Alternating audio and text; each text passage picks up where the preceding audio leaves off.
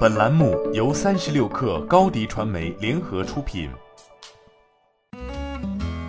本文来自微信公众号“三亿生活”。日前，就在各大电商平台摩拳擦掌，准备为这个被称为史上最难的六幺八争夺开门红的时候，微信视频号也下场参与到了这场盛宴中。据悉，此次视频号为六幺八准备的官方激励共包含了四个部分，分别是卖货越多流量越高，预约越多奖励越高，发布种草视频获最高三十万流量奖励，以及发信宴推荐主会场展示。简单来说，就是此次视频号的六幺八刺激政策将以流量为核心，而此次活动期间，商家单场直播完成最低一万元人民币的目标，即可获得相应的流量激励。而商家引导粉丝通过预约进入直播间的数量越多，流量奖励则越丰厚，直播间的转化率越高，则将解锁更多的公域流量。同时，在各平台都在发力的种草上，商家及达人发布与六幺八活动主题相关。并带有直播预约的优质短视频内容，加上相关话题就能参与活动。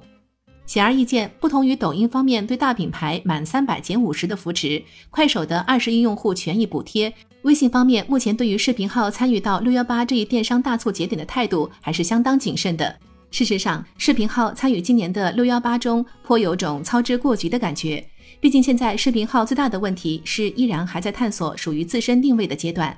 从去年年末至今，视频号借助在线演唱会来推广自己的模式开始成熟。去视频号上看音乐内容的用户习惯也已经初步确立。按照正常情况来说，接下来视频号应该会延续这一套以线上演唱会为核心的推广策略，继续扩大活跃用户的规模。那么，为什么视频号的商业化会来得如此急促呢？其实，答案或许在腾讯不久前公布的财报里。在二零二二年第一季度的财报中，腾讯方面给出了该季度收入为一千三百五十四点七一亿，环比下降百分之六；经营盈利三百七十二点一七亿元，同比下降百分之三十四，环比大降百分之六十六的成绩单。而腾讯目前的难题就是曾经无往而不利的游戏业务与金融科技，在多重因素的影响下，仅能勉强实实现增长，而广告业务则受到市场环境的影响，与互联网广告大盘一起跳水。在腾讯此前的计划中，视频号的全面商业化大概率会发生在活跃用户规模超越抖音时。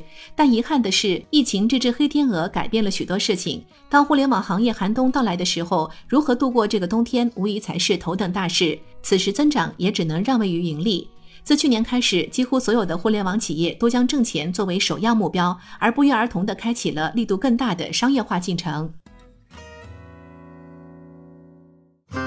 新媒体代运营就找高迪传媒，微信搜索高迪传媒，有效运营公众号、抖音、小红书，赋能品牌新增长。